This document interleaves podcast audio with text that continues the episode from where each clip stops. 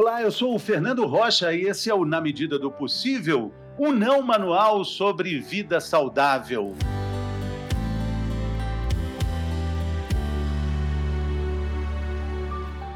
Nesse episódio, a gente fala sobre um assunto que certamente você já falou, você já comentou, com certeza você tem uma opinião, e hoje a gente vai contribuir para que você entenda mais sobre o assunto vacina.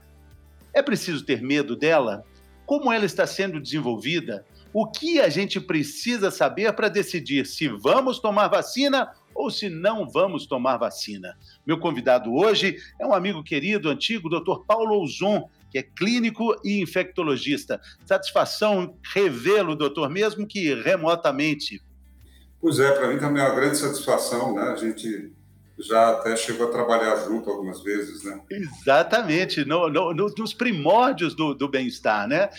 Paulo, Doutor Paulo colaborou muito com os pilotos, foi, foi um auxílio luxuoso, importantíssimo para todos nós.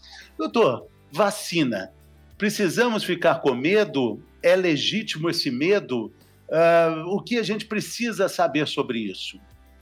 Olha, a história da vacina, eu, eu vou contar um pedacinho, né? Que é uma, é uma coisa importante. O nome vacina vem de vaca, né? Agora, por que que esse nome vem é, vem da vaca? Né? Quando tinha a, na época da varíola, a mortalidade era extremamente elevada, coisa de, da ordem de 50% mais ou menos. E é, o que acontecia é que no Oriente, né, na China e outros, outros países é, da, da região, eles usavam, pegavam pedaços, por exemplo, a pessoa apresentava um quadro de varíola.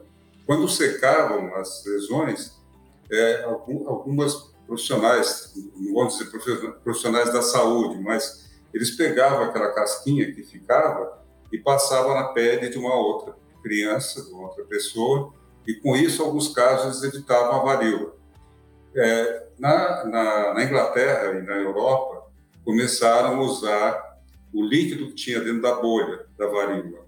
E isso andou provocando, obviamente, alguns casos se imunizaram, mas muitas pessoas tiveram necrose extensa, com até amputação de braço, é, e tiveram, inclusive, quadro de varíola, porque estavam injetando o vírus vivo. Né?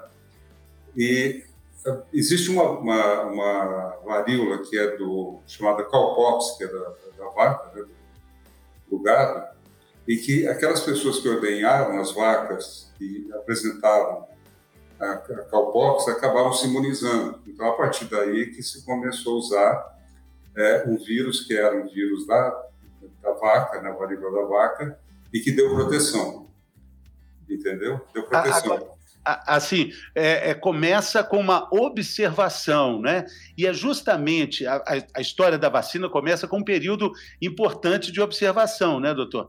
É, o, o, que o senhor está querendo dizer é que é, nós não temos tempo ainda de um período de observação para definir a eficácia de uma vacina contra a Covid-19?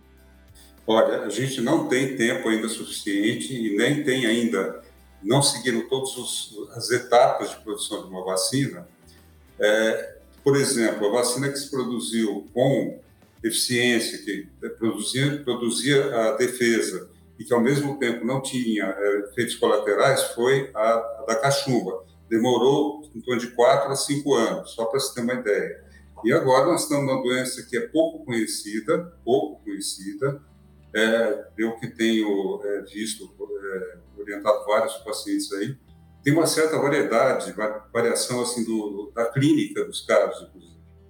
E, então, na, no meu entendimento, né, de outros profissionais que são um pouco mais é, é, receosos em relação aos efeitos colaterais, é, se você for ver a história das, da, da, da vacinação, é, teve, teve, teve épocas em que a a vacina produzida era pior que a doença. É, isso já aconteceu, né, doutor? Agora, é, não é também novidade a, a mistura de, de, política e ciência, né? Misturar ideologia com ciência. É, isso atrapalhou em outros tempos e atrapalha agora também, né? É, atrapalhou, atrapalhou sempre. Desde se você pegar na época da, da, da varíola no Rio de Janeiro com o, o Oswaldo Cruz, Se você pegar outras, aqui no Brasil mesmo, né, peste negra. Então, sempre houve uma, uma um, um, conflito entre os políticos, né, principalmente governadores ou presidentes, e aqueles cientistas que é, procuravam arrumar uma solução é, para a vacina. Então, na verdade, eu estou lendo um livro, inclusive, de epidemia, que é de um, de um, de um colega ex-aluno, né, que, é, que, é, muito bom, que é da história de, de esepidemias. Né? Então, é impressionante como essa história... Qual é o nome, doutor? É, é, a História das Epidemias, da Stefan Schwab. Então, é, é, eu estou praticamente no final do, livro, é, vamos dizer assim, desde de sempre a política e, e, e, o tratamento e a formação de vacinas foi uma não só a vacina, mas o tratamento sempre foi uma coisa muito confusa. Não é exclusividade desse nosso tempo, né? Mas tem uma questão que é um pouco é, muito marcante para o nosso para esse mundo contemporâneo, doutor. Nunca a humanidade é, usou tanto dinheiro mobilizou tanto dinheiro para alguma ação. Nem as duas guerras mundiais movimentaram tanto dinheiro quanto a produção dessas vacinas. É, esse dinheiro é uma energia que está sendo usada para tentar resolver o problema. Se a gente entende que a vacina é, não tem tempo suficiente para atacar o vírus, o que, que a gente faz com esse dinheiro, a gente enquanto humanidade? Pois é, essa é o que está vendo, na verdade, assim, uma, uma corrida né, para ver quem, quem produz a primeira vacina que seja eficiente, que seja segura, né?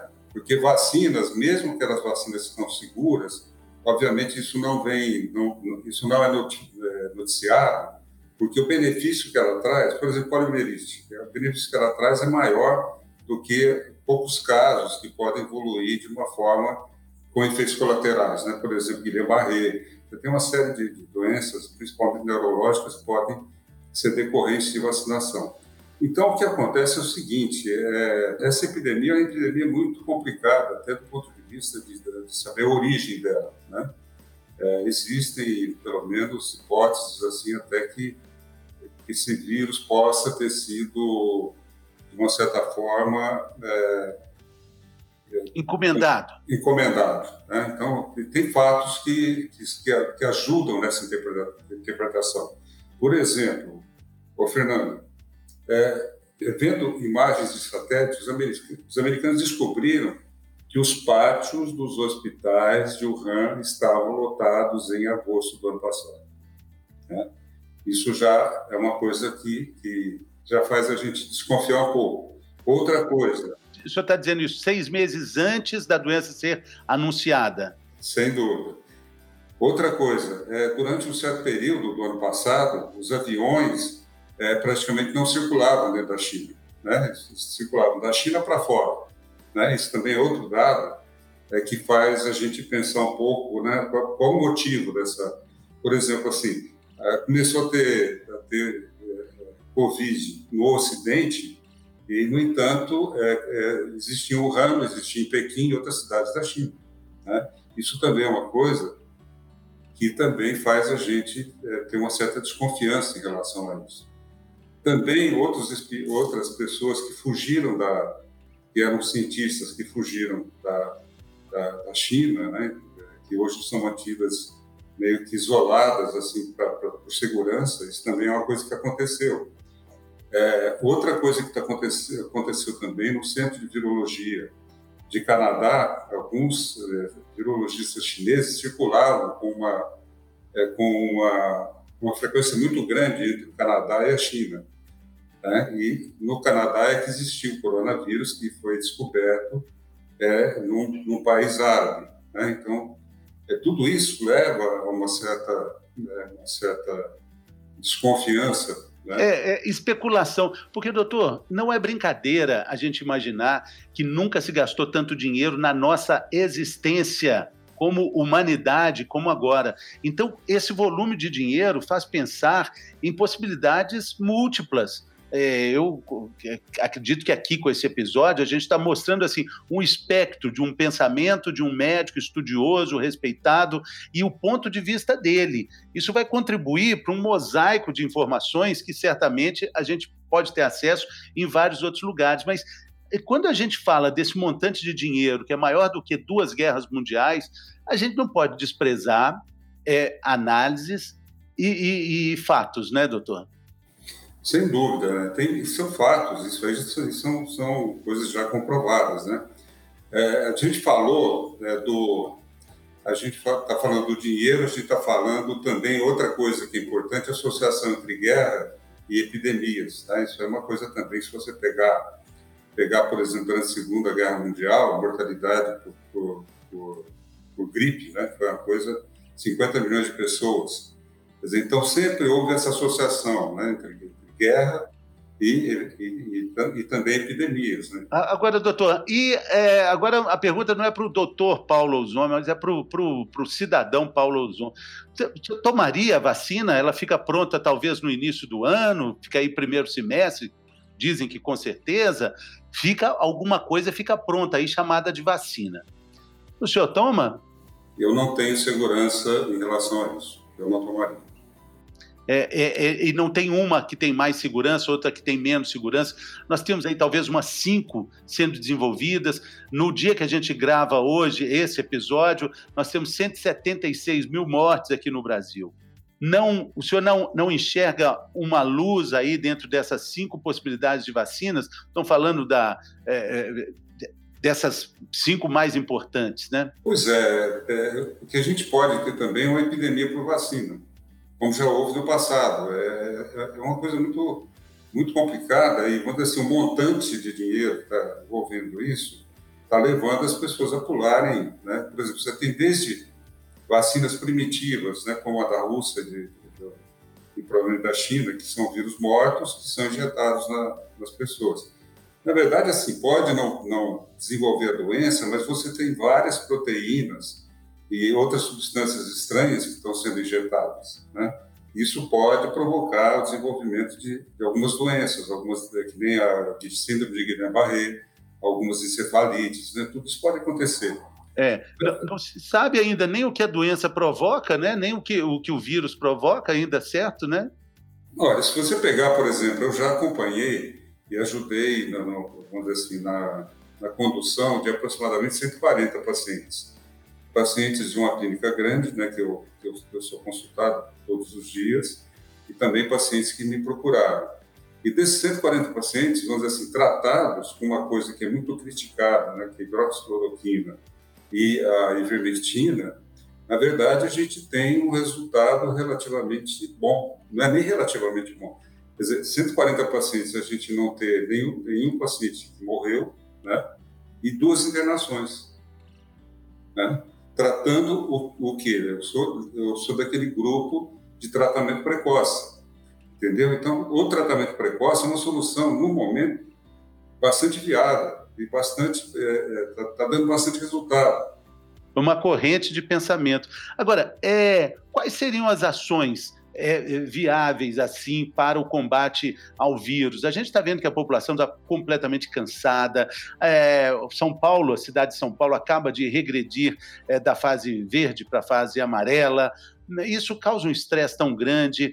As pessoas falam: não, eu só vou agora sair de casa quando tiver a vacina. Parece que a vacina é, vem para muitas pessoas como um, um, divisor de águas, né? A partir da vacina, pronto, acabou o mundo, acabou a, a, a tristeza. E, e não é bem assim, né? Não é bem assim. Estão vendo vacina como uma solução definitiva e um milagre. Isso não vai acontecer. Né? Tem já alguns, alguns cientistas importantes até que acham é que, vamos dizer assim, na medida que você vai demorar mais tempo ainda para se produzir uma vacina que seja eficiente e que não dê efeito colateral, pode ser que você, nesse momento, já tenha até imunidade de rebanho. Pode ser que, vamos dizer assim, ao invés de ter que vacinar não sei quantos milhões, bilhões de pessoas, você tenha que vacinar em algumas campanhas. Isso pode ser que aconteça. Entendeu? Aí essa pressa toda que está vendo, né? Isso aí é uma coisa que traz um certo prejuízo. É, mas existem sinais, e o senhor até aproveita para esclarecer melhor, todo mundo fala isso de, de imunidade de rebanho, né, imunização de rebanho. É, existem sinais de que isso está acontecendo, e afinal de contas, o que é isso? Se é que a gente pode definir aqui nesse nosso papo. Então, existe um conceito, é, na verdade, assim, o que, a gente está tá, tá vendo na mídia aberta, que está vendo muita é, informação é, conflitante. Isso torna as pessoas confusas. Né? Você tenta explicar como uma coisa funciona e as pessoas não acreditam.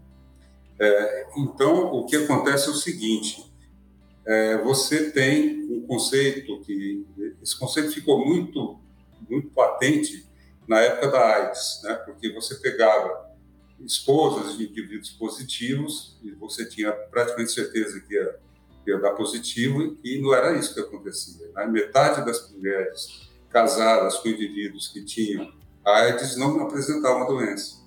Né? Então, daí, daí que ficou esse conceito, depende da carga viral que, que você tem contato. Então, se você for tendo contato com cargas virais pequenas, você vai desenvolvendo imunidade. É, tem um, um filme é, japonês que acho que mostra, é fantástico esse filme. Um espaço fechado, uma área relativamente grande, eles colocaram é, pessoas sadias espirrando, tossindo, falando baixo, falando alto, e daí você olhava e você não vê absolutamente nada no ar, né? Daí quando faziam uma iluminação através de, de alguns raios ultravioletas, eu não me lembro é, que que raios que usaram, você via uma nuvem, entendeu? Aquilo que aparentemente não tinha absolutamente nada, era uma nuvem, né? parecia uma névoa aquilo, né? Então, o que, que acontece? A pessoa que fica dentro de um espaço fechado, sem ventilação, respirando durante um certo tempo, é aí que você tem o risco. Se você andar na rua, se você andar no Ibirapuera, se você andar no espaço aberto, não existe uma população viral grande. A população viral é pequena e você não contrai a doença. Você vai contrair num lugar fechado, onde existe concentração de vírus, onde tem carga viral grande. Entendeu? Então, essa carga viral pequena é que vai dar imunidade coletiva, né, que chama de rebanho. Sim, essa que está menos concentrada, né? Uh, o senhor acha que a gente chegou perto dela, a gente está a caminho dela? Olha, ela só é possível na medida que você tenha é, uma condição de entrar em contato com pequenas quantidades de vírus. Né? Não, não esse, esse pavor. Eu já atendi um paciente outro dia aqui que está preso dentro de casa, não sai, mora sozinho, entendeu? Só pede comida pelo, pelo telefone, tem que entregar na porta da casa dele. Né? E isso aí, na verdade, assim, você não se imuniza. Você fica. E daí fala assim: não, de repente é a segunda onda, né? É a segunda onda ou é a segunda é, situação onde pessoas que ficaram escondidas estão entrando em contato de novo com, é, com, com o vírus? Né? Eu, eu penso que é muito mais isso do que uma segunda onda. Então é pior ainda, né? Porque ainda falta a segunda onda, né? Se essa não é, ainda falta ela chegar, né? Pois é. Então, é, quando você tem exposição de pessoas a pequenas, por exemplo, você está andando no Ibirapuera, Obviamente, tem gente que tem lá uma certa carga viral, está tossindo, está espirrando, mas isso o ar trata de, de, de espalhar e você tem contato com pequenas quantidades. Sim, e tem reação mais efetiva, né? Mais efetiva, vai querendo ter anticorpos. Sim, sim. Doutor, para a gente caminhar aqui para o fim, é, na opinião do senhor, o que é imunidade garantida para as pessoas que já tiveram o, o a Covid?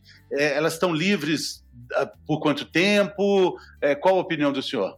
Olha, é, a gente não conhece totalmente a doença, mas uma grande parte das doenças produz imunidade definitiva, né, principalmente virais. Algumas não. Então, vou dar exemplo. Se você tiver sarampo, é a melhor vacina para ter sarampo é a própria doença. A própria doença. Seria o caso da Covid? Peraí, vai para cachumba, vai para outras.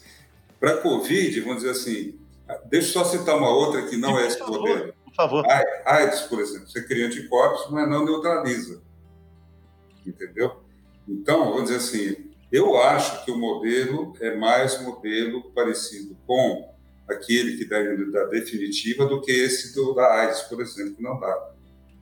Entendeu? Agora, isso a gente vai ficar sabendo é, com, com o tempo. Tá, é, é o tempo. O tempo vai explicar muita coisa para a gente e a gente precisa estar tá aí para ver, né, doutor? Queria agradecer a sua participação, doutor. Foi uma alegria conversar com você. Boa sorte, saúde para a gente, né? Obrigado, obrigado pelo convite. Valeu, pessoal. Até a próxima. Um grande abraço.